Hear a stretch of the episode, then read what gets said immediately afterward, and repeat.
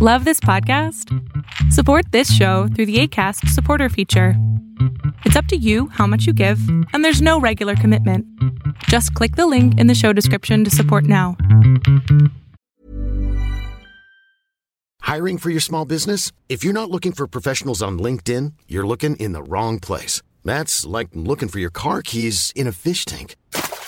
LinkedIn helps you hire professionals you can't find anywhere else, even those who aren't actively searching for a new job but might be open to the perfect role. In a given month, over 70% of LinkedIn users don't even visit other leading job sites. So start looking in the right place. With LinkedIn, you can hire professionals like a professional. Post your free job on linkedin.com slash people today. When you're ready to pop the question, the last thing you want to do is second guess the ring. At Bluenile.com, you can design a one-of-a-kind ring with the ease and convenience of shopping online. Choose your diamond and setting. When you find the one, you'll get it delivered right to your door. Go to Bluenile.com and use promo code LISTEN to get $50 off your purchase of $500 or more. That's code LISTEN at Bluenile.com for $50 off your purchase. Bluenile.com code LISTEN. Fiction, science fiction, horror, fantasy, crime, LGBT, thriller. You have now entered the House of Mystery. With your hosts, Eric Shapiro, David North Martino, John Copenhaver, and Al Warren. Heard on KCAA 106.5 FM Los Angeles 102.3 FM Riverside. and 105.0 AM Palm Springs. Welcome back into the House of Mystery, and of course, I'm Al Warren, and my co-host today is the great John Copenhaver. How are you doing, John? I'm doing well, Al. How are you? It's going pretty good, actually. It's cooled down, getting rain. Fires are still going, but um, but Oh. that's you know, it feels it feels like the the worst is over for this year. I say Good. for this year Good. because it happens every year, single gotta year, and it just kind of doesn't change anymore. It's been that way for a while. So, uh, but yeah, it seems to be um, clearing up and uh, doing okay. But uh, you know, plus, like I said, we're getting a little bit of rain, so it's a good thing. Good thing. And you're back at school with all those great kids. I am. I am. I'm teaching um, all over the place th- these days in college and in high school. So it's I'm going crazy, but it's fun. Yeah, and I was, you know, and someone as old as you, um, uh, and teaching, uh, you must hear a lot of new sayings and a, new, a lot of new phrases and catchwords and I, slang. you know what is so fascinating these days are really into the things that their parents were into. So like they get friends references, which I like. I'm amazed by, or just that. That's or they'll they, they've all seen you know Empire Strikes Back or something like that, but they have no idea what happened in the 90s. You know, so you have to be like very specific 80s you know references, maybe early 90s, and then 2000s again. So it's just strange how like they pick up certain things. Well, that was a long time ago. It, it, you don't Yeah. think it, but it was. I mean, it seems seems like Oh, yeah. yesterday, but wow. Um, of course, I'm I'm so young that I wouldn't know. Right, right, you know. Well, anyway, It's just as fresh fresh as it is. yeah. Well, I just turned 17, and there you, There you go. go. And that's in dog years. 102. Um, so now, speaking of young, fresh daisies, we've got a great writer. um, so now the new book, Warn Me When It's Time. And this is a Charlie Mack Motown mystery. And this is book six of six. Cheryl A. Head. Thank you for being here. Oh, thank you for inviting me. I know John well and really happy to meet you, Alan. Yeah, well, you know, like I said, at the end of the show, we'll see. Um, Cheryl, I find this very interesting. It seems like, um, first of all, you, this is book six of six. So Charlie Mack, Motown Mystery. So I'm sort of going to take a guess that this is about uh, a series that takes place in Detroit, or in the vicinity. And who is Charlie Mack then? Charlie Mack uh, is Charlene Mack, uh, a 35, 36 year old black queer woman who is born and raised in Detroit and has agency there. She's a type A personality. Uh, is uh, has a law degree, has run her own two companies, one a PR agency, another a martial arts school. She was recruited to the first class of Homeland Security at the uh, end of 2001. She's a she's a kick-ass black woman with agency in Detroit. Wow. So now, when you do a character like that, and you do it over a series of books like this, I would imagine that uh, you get to know your character better. Everyone does. Um, but how do you accomplish something like that yeah, as a writer? Like, where, where do you, do you kind of outline the books ahead of time? Do you kind of know where this is going? Do you know book six at the same time as you're creating book one or um, kind of kind of maybe explain that to someone that see, someone like me that writes about the true story. So I don't really get to choose right, where my right. where my characters are going or Yeah. what I'm what I what I'm going to do with them. So uh, how do you know? You know, is this outlined? Well, it it is partially outlined, and it's been changing as I write each book. The first book was not outlined at all.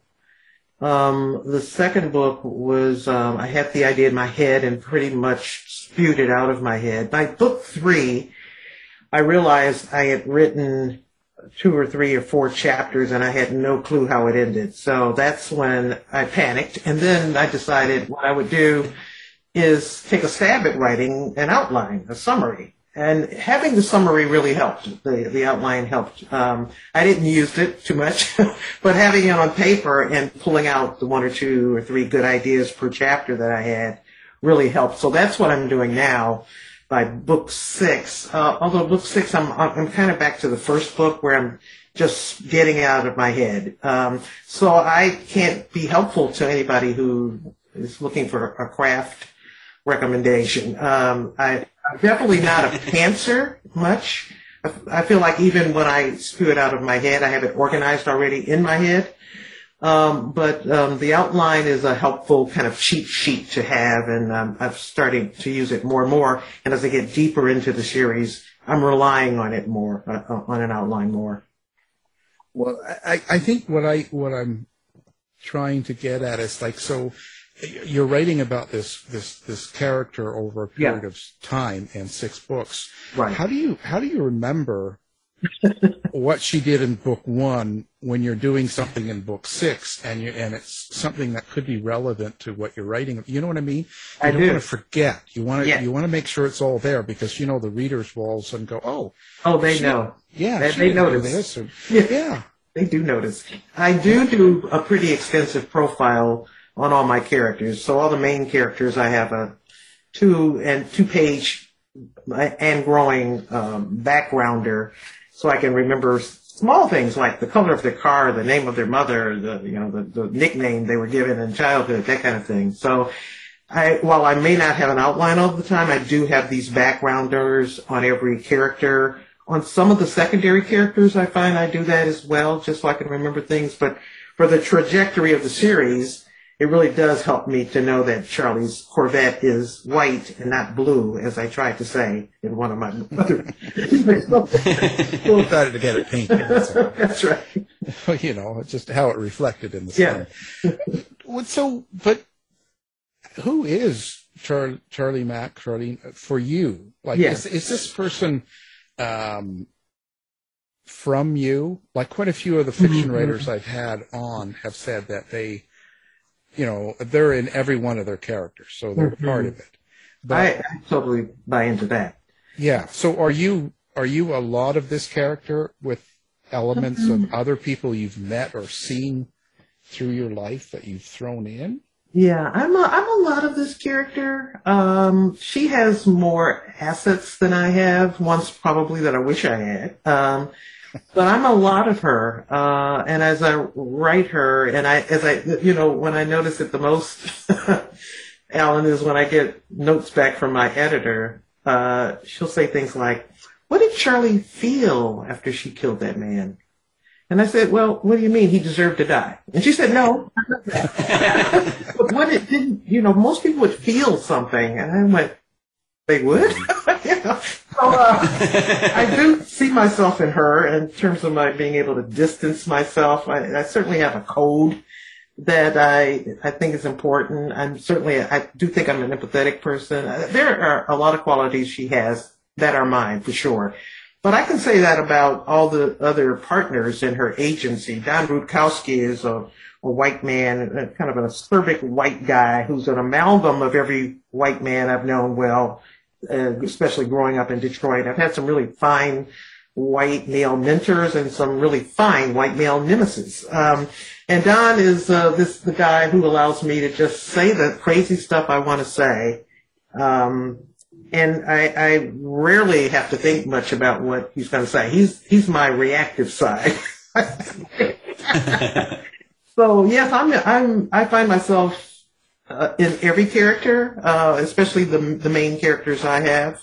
Um, they have some of the same interests I have for sure. Some of the same um, flaws I have. Um, I'm admitting that this is like therapy, Alan. Yeah. Well, you see, Little Little did I know. yeah, we, we, and we can go a little deeper here then, because when you when you are actually writing it down, that's one thing. Because you're if you're putting a lot of feelings in how you are, and as you call them, your flaws and and the good things and the bad things and all this sort of stuff, and you're putting it into this character. Yeah. Um, but you're actually writing it down for people to read, and you're getting it published, and you're putting it out there so that everybody can pick up this book or the ebook and read it. Um, doesn't that kind of make you feel a little vulnerable in a sense? Doesn't it kind of expose some of who you are to a lot of people you don't even know? It it could, but you don't even know the stuff I'm holding back. so, so even though that is a filter through which I write these characters, the stuff I don't uh, co- commit to paper, oh my goodness, you, yeah, you'd have to write a, a novel about me, Alan. oh boy! See this. Oh, this, boy. this could be this could be your insiders club. They have to pay nine dollars a month and get the deep stuff. You know. It's so it's so funny because I, I I I agree with Cheryl. There's so much you don't you know you are crafting something for someone to see, and it's part of you, Right. right? When you're writing fiction, but it's not you know all of you. And I think it's even true when you're writing like creative nonfiction or memoir, that kind of thing. There's still there. I mean, you still have to give out more of yourself through that kind of thing, but um, even that, you know, you don't let it all out. Um, or it's probably not good. Yeah, but you, but, but, but you, That's for Yeah, but you- yeah, that's right. Get on Twitter. Uh, no, but, I mean, what I'm saying is to see because you, your your characters are very important to you, and that's in in both Yeah. your cases. You're both writing fiction, but your characters are very important in how they act and react and what they're doing, and and that there's a lot more to it which we Yeah. can get into. But I think that what I'm saying is so so when you have Charlie Mack do something and react to something in a certain way, all of a sudden that kind of exposes who you are. Absolutely, it And does. yeah, and that's sort of the peak. So all of a sudden, they don't need to know a whole lot more about you, but those critics on Twitter can all of a sudden take that and kind of go, "This is who you are." Mhm. That's what I'm saying. Because I, I get that myself at times, and and now I'm pretty iron, so I just let it slide right off. But uh, you know, because you can get kind of people that make wrong assumptions. So, but my what I, what the point to, to what I'm saying is, so for for Cheryl, um, what was it that made you decide that you could write and people would care about this? Oh, that's a that's a good question. I think that's a different question than than I, the one I heard you pose the first time. Well, yeah, I'm just going. You see, I'm Yeah. easing you into this. you're you are you're luring me in. I'm, I'm a therapist that gets you in, and it's, it's it's like American Horror Story, and all of a sudden you're there, and it's like, how do you go back? Oh no! Right. Well, I wanted to kind of respond to this thing about how I am in my characters and they are of me. I, you know, I, I, I, I talked a little bit about empathy. I do believe I'm an empathetic person and I want to, I give lots of room to my characters to talk to me. They don't always, but I will often just stop in the middle of writing and kind of walk around and say, you know, what what are you going to do about this? You know, I have a conversation in my head with the characters. I don't have to do that with Don. He just comes to me.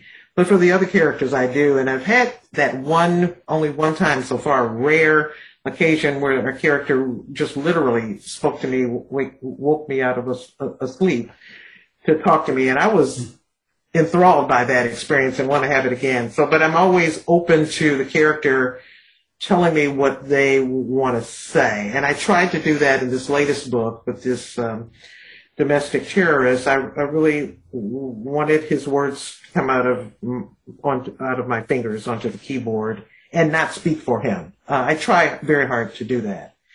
Um, the question about the kind of the ego uh, that it takes to write and think that other people will be interested in your writing. I guess that happened sort of by accident for me. I, the first book I wrote was um, kind of a labor of love. I felt it was important to talk about Negro soldiers in World War II, to rebut what I'd seen in a Ken Burns documentary.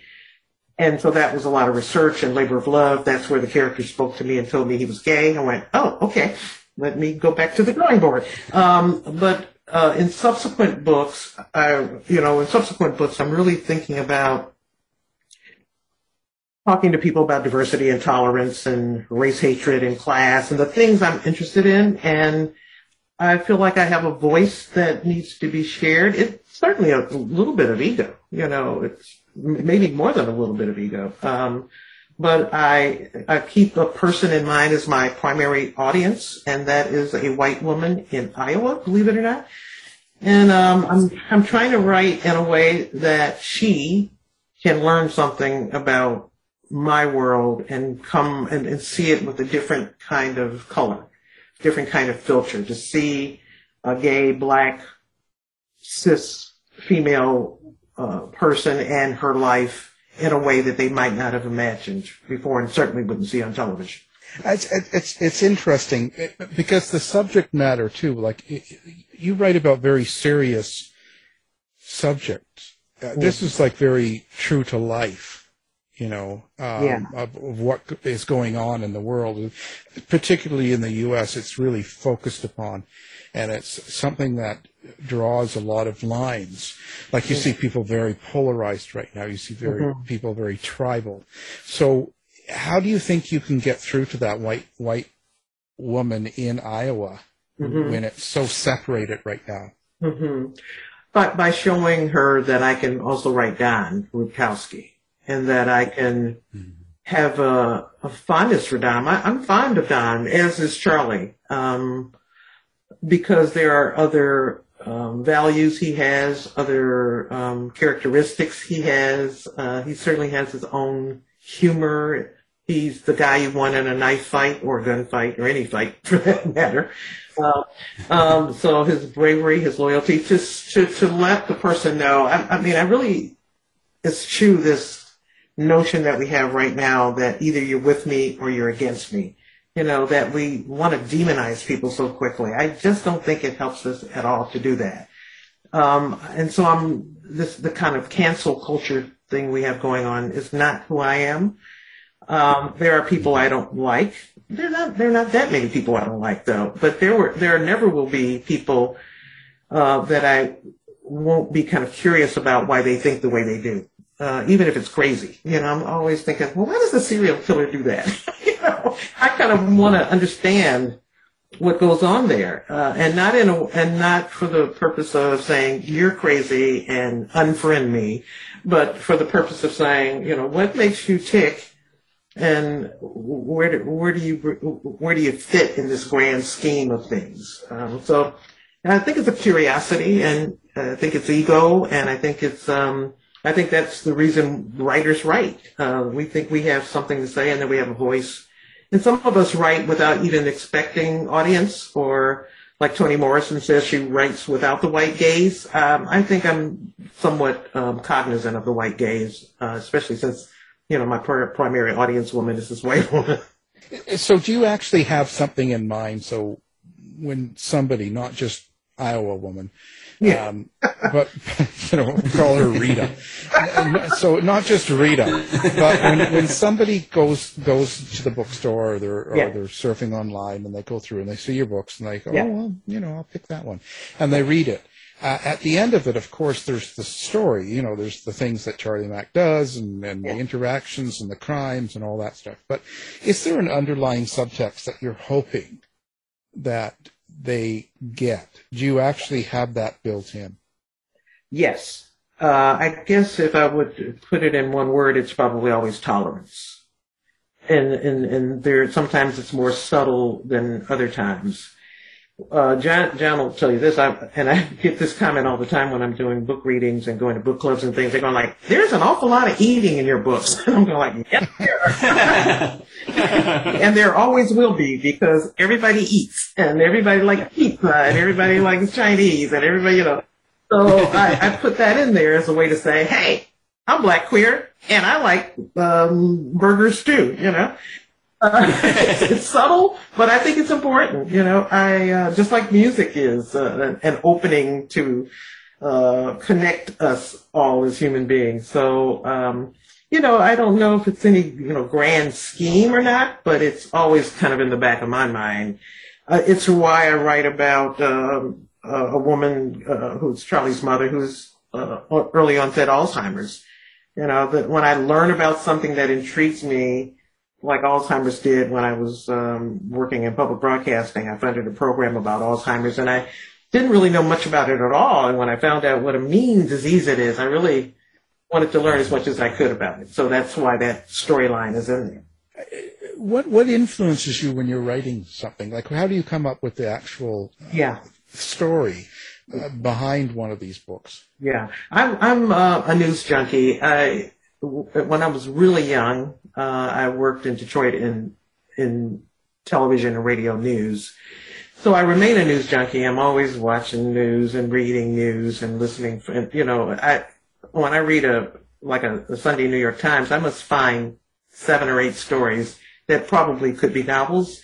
Um, I, I, I'm not wired to, to write all those, but I, I spot them and go like, oh, that would be a good story. Um, so I think I'm paying attention to the world in a way that I know my partner doesn't pay attention this way. She's always looking at me like, what? you know, you know, you know, maybe John, you do this too. You know, you, you go to a place and, uh, you look over and you think, wow, that's, that little remote house. Wow, I could see a murder happening there. Uh, or you, you, you see uh, a person on the street and they're in some kind of angst and uh, you think, wow, I wonder what they're going through. So uh, it's really being observational. It's really being curious about everything you see that's different um, and that you don't know about. And I think it's also a kind of a discernment about what's. I, I, I was when I was working in news, I was pretty good about having a nose for it, as they say, um, and, and what I would cover uh, and, and that kind of thing. Well, when you're so involved in the story, because it kind of relates to what's going on around you and stuff, I Mhm. wonder if um, do you feel a certain amount of stress when you write one of these books and when you come out of it? If Yeah. you do, how do you what what do you do to unwind or distre- distress? Yeah, uh, I do. This last one, I was under a lot of duress. it was just, I was going like, what the hell? You know, um, uh, there's a lot of gardening. I dig in dirt and stuff like that. I could probably be a grave digger. That would probably be my line of work. Um, um, I do things that are physical, things that'll make me sweat. That really helps. So, you know, really good exercise, but a lot, I mean, when I say yard work, I mean, I tackle, you know, let's build a fence, you know, or something like that. Um, and that really usually is very helpful for me. I don't get really stressed out about, most of the time I'm really aware this is fiction, but then this last book, oh my goodness, I, I really had to, I was in the head of these guys and I was, the research took me onto some of their sites and things and it was, uh, it was demoralizing. It really was. Um, chocolate, red wine, that helps. yeah, yeah. So basically, you bury bury the bodies. That's yeah. well, that I, I would say that's really, really, really hard to do that. So your research actually takes you into these places that you don't always really, first of all, probably know exist, and then when you find them, you're probably not really thrilled with them. No, I mean, I knew they had websites, these these alt-right groups, but then you go online and actually see the stuff they're talking about, and it is, mm-hmm. you know, it's just bizarre, and it's it's like you don't want to accept that there are that many people who feel that way or think that way. But then you remember that you have just come out of four years of a presidency that you would never imagine in your worst nightmare. So then you just accept it. You don't, you accept that there are people who just have lost their minds. Um, I don't know if my books can help them. I don't know if I can reach them, but I want to, I would want to try. I, I would want to find some common thread that would pull them back from the abyss of insanity. You know, um, can't always do it. Uh, and you know, especially in the culture we have now with the divisiveness we have uh, now. But I would always want to give it, have an opening, leave an opening. Um, I mean, even if we just talked about the best barbecue sauce, you know, let's find some common ground. Hmm. Yeah, it's sort of distressing. I, I was, um, I'm sort of still in shock over the last years and, and sort of how it went from just not liking that, you know, I, I Yeah. don't like a southern redneck or two, you know, you just don't like them, but you know, you, but nowadays there's this like real passion to hate Yeah. who you don't get or who Yeah. you're not really into. Well, all of a sudden they're the they're the enemy. They're completely. Yeah. It's it's it's gone much further than I ever expected it to. Yeah. And if we if we stay on that path, what is there for the United States of America except an, uh, you know war, civil war, race war? You know what? what uh, how do you hold out hope? Um, I was uh, reading. There was something in the New York Times last week about Derrick Bell, who had written during the civil rights movement about his feeling that we could never really aspire to the kind of goals the civil rights movement had, and he got you know he got ostracized for those opinions, but I'm starting to see what he means. I think that you know a, a, a, country built on the foundation of holding other people back, seeing certain people seeing themselves as more important, better than, uh, smarter than, superior to other people, and that that and that's the stuff they're talking about on these on these chat rooms. They they. They, I, I can't remember the name they have for people who are not as smart as them, but it's something, you know, they have a phrase for it, and they really think they're right. They think the country was built by the founding fathers who were white male for white people, and they say it out loud, you know. Um, and so I don't, I don't know what to do with that except to say that, uh, you know, maybe, maybe climate change or some other horrific thing will smack us on the head, you know, so hard that we just come out and you say, "Wow, wait a minute," uh, you know, have an epiphany about it. Hmm. Well, we don't want everybody coming up to Canada. We're building a wall. just, just so you know, that's I'm coming to Canada. I'm coming. we've, we've just we've just about had it. Okay, enough is enough. You know what happened to the good old days? You know? Uh, I kind of have, have conversations with them. You're kind of involved with them. Yeah. See, this is the real kind of twister for me because I don't get this because I have no relationship with anybody except for the ones I meet, and it could be, could be written about in my book. It can be what I cover, Mhm. but they're real. So I I can Mm, Yeah. I don't, I don't hear voices. I'm not walking down the road and talking to myself and talking Yeah. to a voice, or I'm not. And this is I get this from a lot of fiction writers, good fiction writers.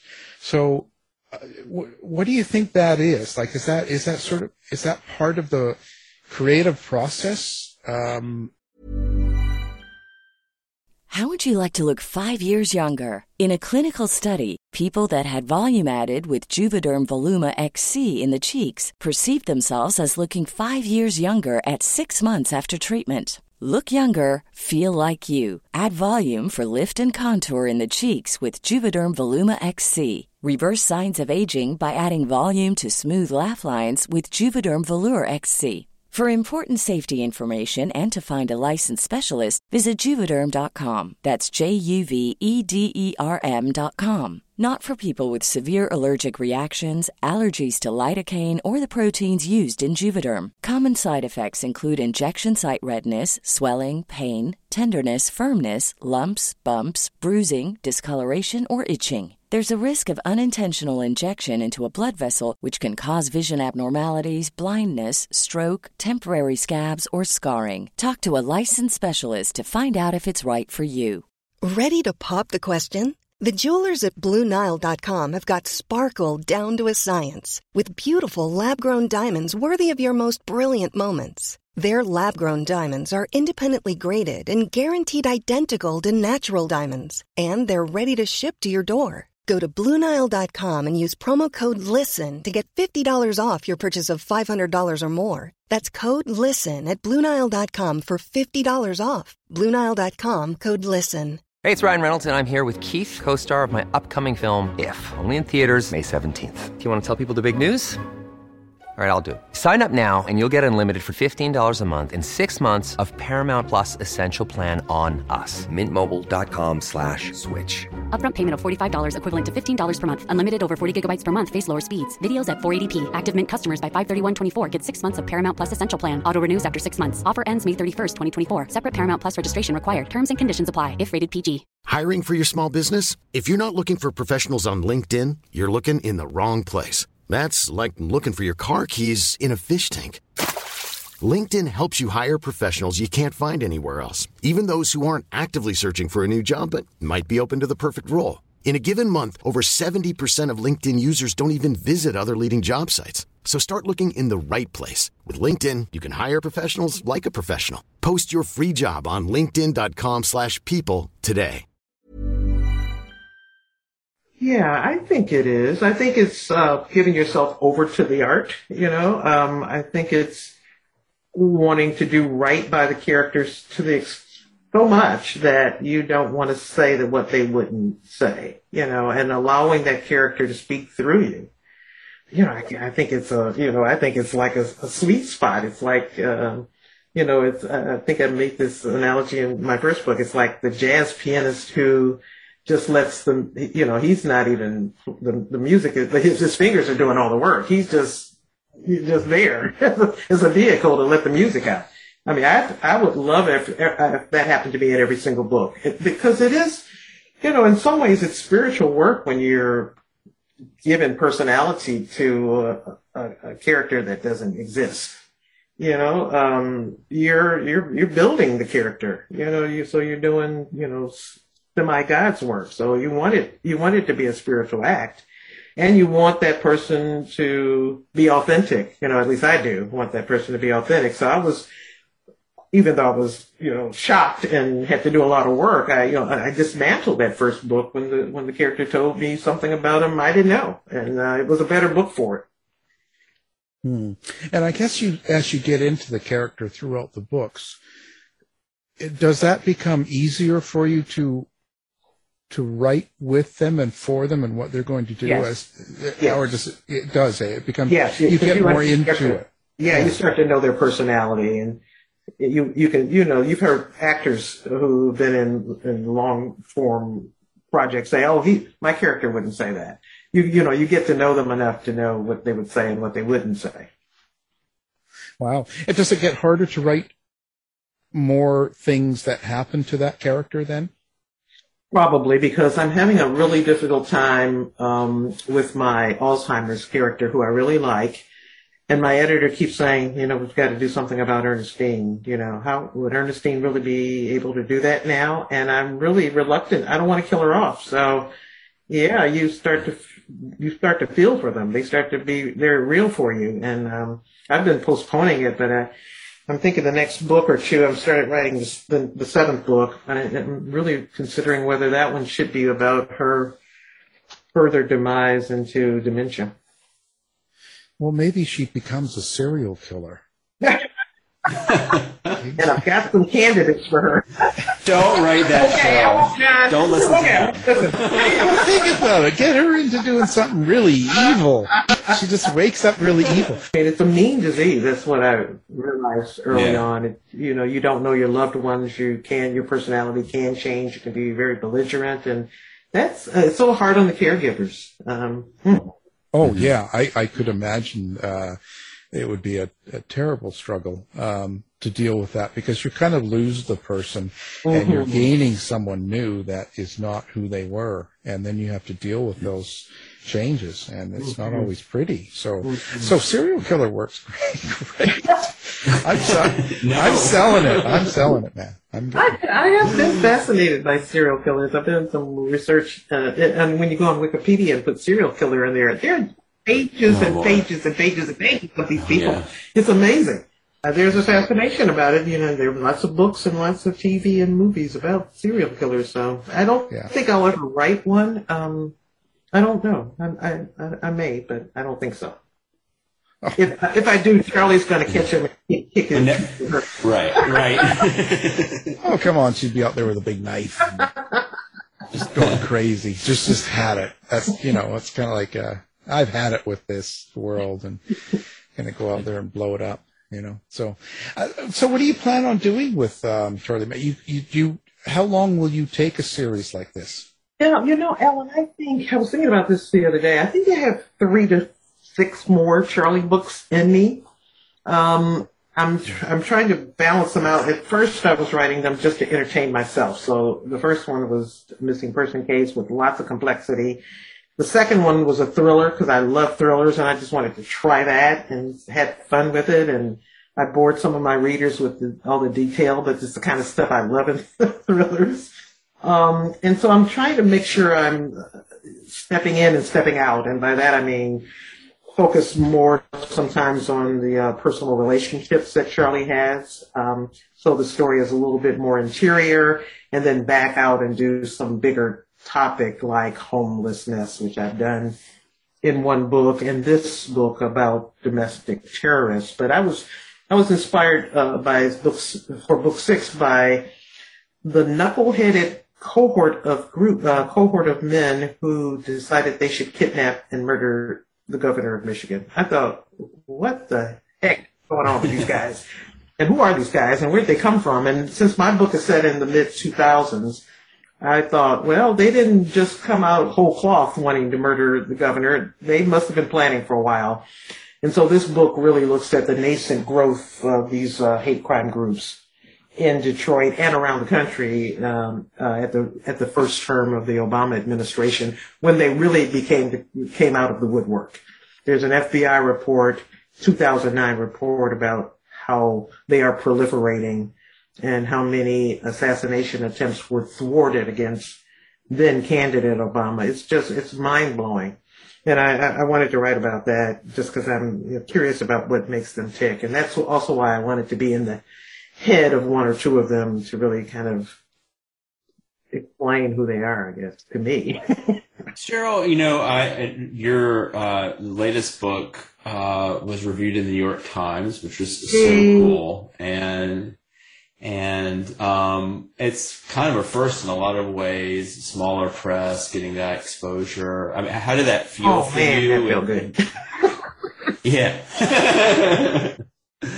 and you, I mean, is this is this hopeful? You feel like this is hopeful, or are the smaller presses more diverse voices, getting more exposure? What, what are your Yeah, feelings I- about? think that um, you know COVID had you know COVID was horrible and mean, but it had its um, Yeah. its ups for for creative people. You know, pe- people were at home; they didn't have anything to do. They were scared, they were bored, and they tried new things. And I think they tried new media, and I think they read books they hadn't read before. And so I think I think we got some attention uh, for small press offerings, uh, and I'm I'm hoping they get a taste of it and they want to stay with it and see the kind of quality that they can find in, in small press works, um, and those kind of quality and interesting uh, topics they can find in LGBTQ uh, themed books. You know, um, um, to, to to look at books with African American protagonists in a different way. You know, um, uh, Charlie, I think it, it will surprise people who read it and don't know anything about reading an African American protagonist. She's she's not that far removed from you know some of the white male protagonists they might read in a in their favorite mystery series. Have same archetypes, some some of the same tropes are there, but um, with a spin on it and with a kind of a different worldview because she is a black queer woman. Um, but I think they'll enjoy uh, they will enjoy the journey, and I think they will enjoy, enjoy kind of the things they like about mysteries and crime fiction because because those are there as well. But I will Oh, say yeah. the New York Times really does boost your sales. yeah. I, I imagine, and I was I was delighted uh, to see that, and uh, it, it was certainly uh, very hopeful. And I, I think it's really interesting too that when people open themselves to reading books um, like yours or any um, any any sort of voice or point of view they are not Yeah. used to, they recognize so much that's Yeah, familiar. that's right. Exactly. Yeah. Exactly. That's what we all thrive for. We, you know, especially mystery writers and crime writers, we, we write the genre because we love the genre and grew up reading it and we don't want to, we don't want to destroy it, we, but we might want to bend it a little, you know. Uh, Right. So, that, yeah, you'll, yeah, I still love, you know, I, I will still love all the stuff I've read before and I will still love all the British mysteries I see now. But I want, and I also want to see myself in these situations and in these books and in these offerings. And I think lots of audiences are, are impatient to find that now. I agree. Yes. You know, I mean, some of us oh. just are not that lucky. Hey, I felt really lucky, Alan, I'll tell you. Just wait Oh, out. I'm, I, will sleep my way to the top. I'll sleep my way to the top. Come on. no, I don't. yeah, But um, what's what? What do you think the um, if if someone had had never read your books before, Mm-hmm. what would you suggest that they read um, if they were to pick one book Mm-hmm. um, of yours to get to know a little bit about your writing and who you who you are? What would Mhm. you say for them to get? I, I'd have to say it would be one or one of two things. Either the first book I wrote, which is not the Charlie um, Mack Motown mystery, it's called Long Way Home, a World a World War II story. It has all the elements I like to write about: diversity and tolerance and curiosity about the world. And there's food. Uh, it's historical fiction, but there's a there's a murder and there's crime in it. Um, th- that one really starts to explore the themes I would later pick up for the for the series. And then I would, I guess, book one in the series because it introduces the characters. Uh, I, I, I don't think the writing maybe is as good because I'm learning as I go and I'm writing better as I go. But the story is just full of heart and full of um, twists and turns. And uh, I'm I'm one of those people who hates knowing the end a third of, of the way through, and so there's some surprises at the end. And you know, I I, I did some some plot ac- acrobatics in that that I really like, and introduced character uh, uh, Charlie as a character uh, along with her band of merry men and women. It's it's real interesting when you did the historical um, fiction book or the you know about World War II.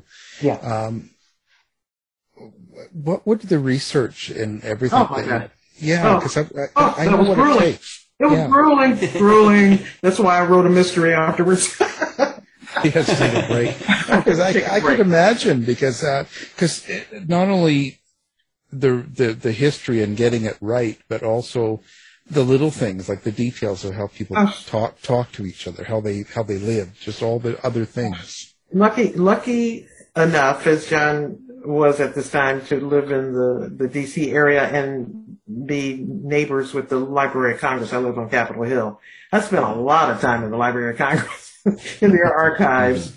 Um, and, and both their letter archives and photographic archives. There's not a lot written about black soldiers who didn't uh, go uh, who didn't go to the home front. You know, we hear about the Tuskegee Airmen, and there's a couple battalions who went to the European theater and a couple that went to the Pacific theater. But most, 85% of black soldiers during World War II stayed in the home front and did menial tasks and did the things that the the war required um, uh, to build, you know, to do things like bury people and to get supplies where they needed to go. But the, the soldiers who volunteered, many of them volunteered, some were drafted, but they expected to have a different kind of service, one of glory. They expected to fight.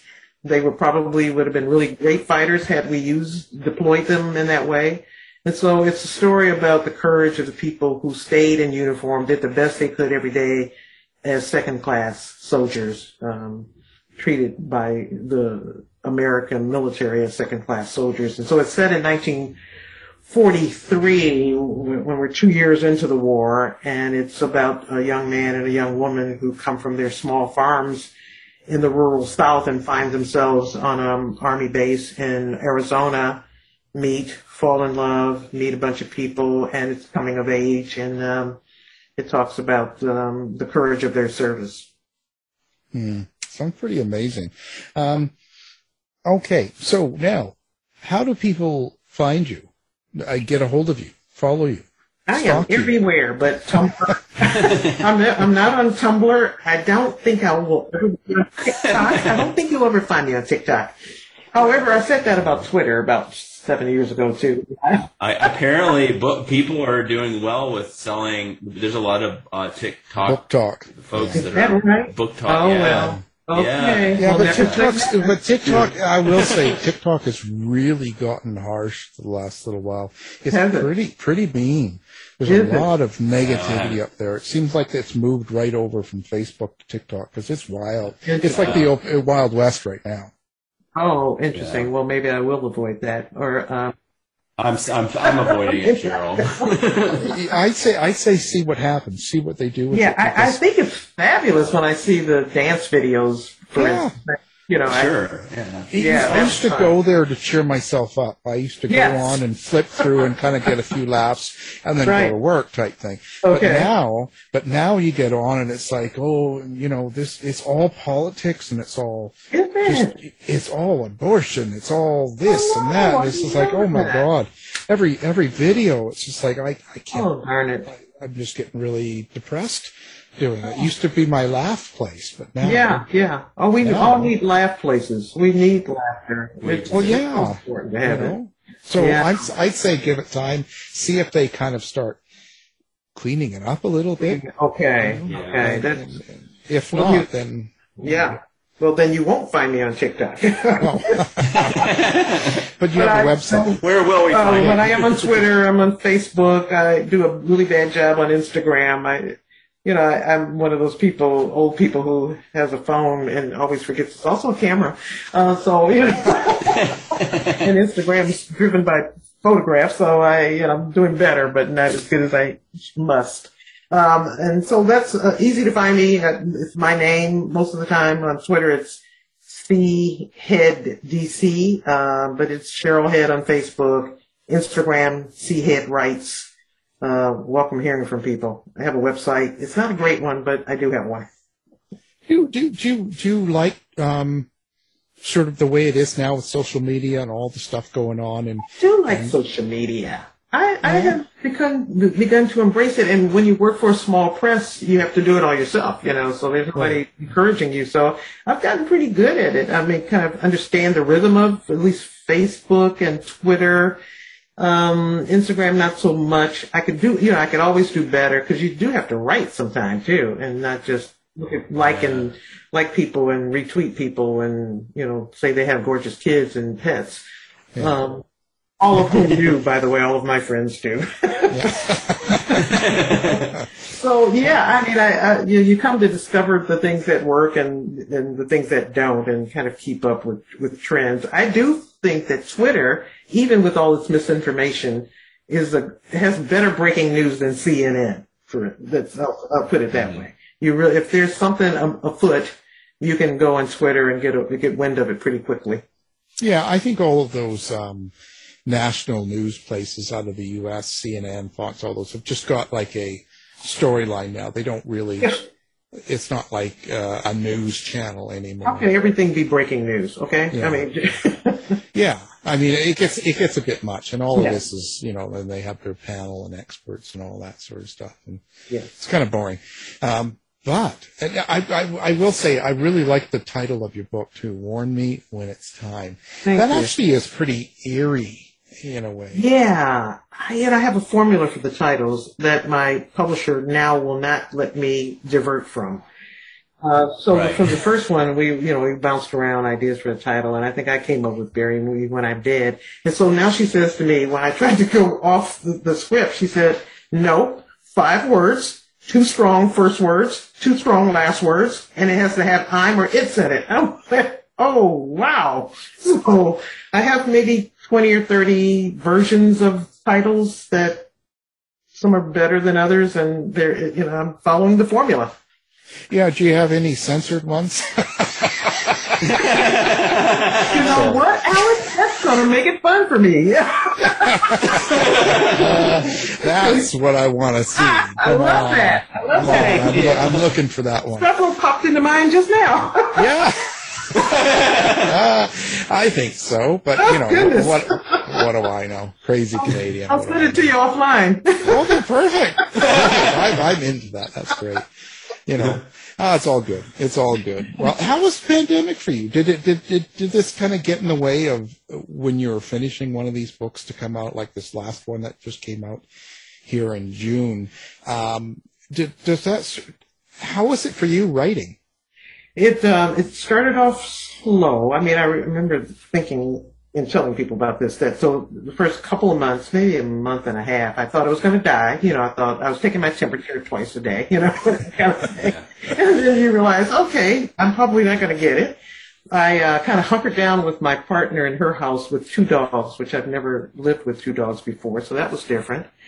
And um, I'm an introvert, so I thought, what's wrong with wearing a mask every day and staying away from people? So that I, I, I got into that pretty fast. But uh, and then at the same time, so there was a conflation of things, you know. And then George Floyd happened, and I I was outraged. So I put aside my Charlie Mack book I was writing and, and wrote another novel, and I wrote a second, first part of another series. So I channeled, I used the outrage and channeled it into writing. Yeah. No, I was just wondering because um, a big thing um, when there's a lot of stress like that going on Mhm. around in your life. Mhm. So you're sitting there and you've got the pandemic and then you've got climate change. You've got Yeah. Geor- George Floyd. You've got, Yeah. um, you know, Donald Trump. You've got, like, there's all of this stuff going on and with it comes a lot of craziness and it's daily. Yeah. Um, so that level of stress. Now, do you think that's going to seep into your writing? Does that come into your book somehow? You think? Um, only, no, not so much because I'm really, I am paying attention to the world. So I think some of the topics that come up might slip into the books, but I did a pretty good job. I'm, I'm not a person who really likes to, um, read or look at escapism much, I, but I did a little bit, you know, around that four years of that president. I, wa- I watched a lot of, I realized I watched a lot of Cary Grant movies. yeah. Here's a white guy I can love, you know? yeah.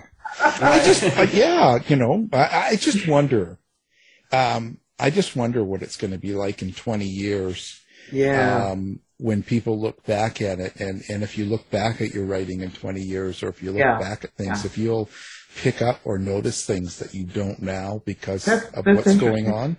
You know, because Yeah. when you look at it, because when you talk about serial killers, you know, a lot of them come from the generation that their fathers, especially the males, the white males, their fathers Mhm. were at the war, come Oh, back, and they were taught to be men. You don't touch, you don't hug, you're not um, in the same like they. You weren't, you didn't deal with feelings because feelings Mhm. was not what a man does. So Mhm. there were th- that created, I think, a whole whole lot of um, serial killers and and and nut jobs in the 60s and 70s. You know, the Charles Manson thing and all that. Mhm. Right? I think there was a ton of it, and I think that um, I just wonder if what's going on now is going to create something that we'll see in 20, 30 years. It may not be killers, but it just I'm just saying I just wonder what mm-hmm. Yeah. effect it's going to have on our young children right now. Right, right. I mean, I mean, it, it, it could have some positive effect on young children, but I think, you know, I think people who are millennials and people who lost jobs and couldn't get them back and who felt a, a bit of malaise about what do I do with my life now, um, it, that might impact them in 20 or 30. I mean, they say the gig account, economy is, is booming and that people learn to be creative about work. And I don't know if that's not, I think that's a pretty good thing, actually. Yeah. Um, I think people tried new art and new, you know, they, they, uh, I, I, I was teasing someone about all the, all the single white and African American and other kinds of men I saw walking around with babies and dogs without their wives. And, uh, you know, and the, uh, imagine how these wives were going like, please get out of the house get the baby, take the dog, and be gone two hours. You know. so I think you know I think it gave people a, a new way to look at themselves and their lives and their the role they play in their families and in their communities and. As an introvert, when I was out walking, you could see the people, you could see the extroverts. They were like vibrating to just see other people, you know, and they, you could see they wanted to come up and talk to me, and I, of course, didn't want to talk to them. yeah. so it was interesting. No, I, I get it. I, I'm the same way. I don't want to talk to anybody. Just leave me alone. You know? Go out, you know, go out to the supermarket and people, oh, that's what you buy for dinner. Yeah. Get away. Yeah. but it's an interesting question, Alan, because you wonder when people feel have a year where they don't think they really have control of much, whether that shows up later as as wanting to be really controlling about the, their lives or something like that. Hmm. Something. Yeah. Yeah, because so much, so much of what we do is is is is also a reaction to what's happening to us, right. or happening to right. someone we know, and and um, and how how serious it is, is how dramatic it can be, right? So it's yeah. uh, you know, uh, I just wonder, you know, I, right. I stay hidden and I watch. you know, the one time, the one time Al goes out to a store and he goes to Costco, yeah, and get there and you've got the big, huge lineup. You know, it takes you an hour to get in, and but right when I get to the lineup, the person, the guy in front of me, is not going to wear a mask, and it, no matter what, and his freedom. And then you have to get the manager out there. And meanwhile, it's like, oh, you've got to be kidding. Mm-hmm. The one time I go out to the store. Yeah. You know? Yeah. So then I'd go home and I write about killing this guy that's in the Costco. uh, and it feels good. Um, oh yeah. yeah, yeah, Costco, yeah. yeah. Well, you know. Anyway. You, you, it's easy to get in a killing mood in Costco, in my. Yeah, I think you know more so than even Walmart, and I just don't go to Walmart. But you know, it's definitely more enraged. You know, yeah, yeah, I'll tell you. You know, but anyway, yeah. it's not important. Um, I've, I've, been thinking about the you know the people in January 6th, how, how, desperate they must have been to do the things they did. You know, what, yeah, that desperation come came from someplace. You know, and fear, oh, yeah. you know, fear and desperation. Yeah. I agree. You know, and you watch it all and you see it and you, you just, people don't understand it, but then you realize what it must have been like where they were living and what was around them and why they got mm-hmm. into that so badly. Mm-hmm. And I see mm-hmm. that, in, not just that, but in any other thing that when we look at it and go, wow, wow, I wonder why that guy's, you know, what a nutball we say and stuff. But you think about it, Mm-hmm. man, I wonder where they came from and what is it that they are so angry about. Right, right. Well, I also think that we have to look about not just the what, but how does some, someone actually, um, you know, get it, their minds get sort of on a track and get locked into that Mhm. track, and it's it's that it's that isolation, and that isolation can be online as much as it can be in person. Mhm. And you know, so I keep on wondering about, you know, it's not just the thing that they're after, but how do they get so, you know, into this one point of view, so entrenched in this one point of view? What, what's the, what were the series of steps? Um, it's, it's kind of, I bet we'll look back and one, and that will be something we'll, we'll look back and sort of analyze. So there's, um, the book we're telling you that you must buy because it's the best book available right now. It's called Warn Me When It's Time. It's a Charlie Mack Motown mystery. It's book six. The author is Cheryl A. Head, and she's been our guest. Thank you. Thank you very much. What an interesting conversation and therapeutic. I don't have to go to therapy this month. Thanks, Thank Cheryl. you, Jeff.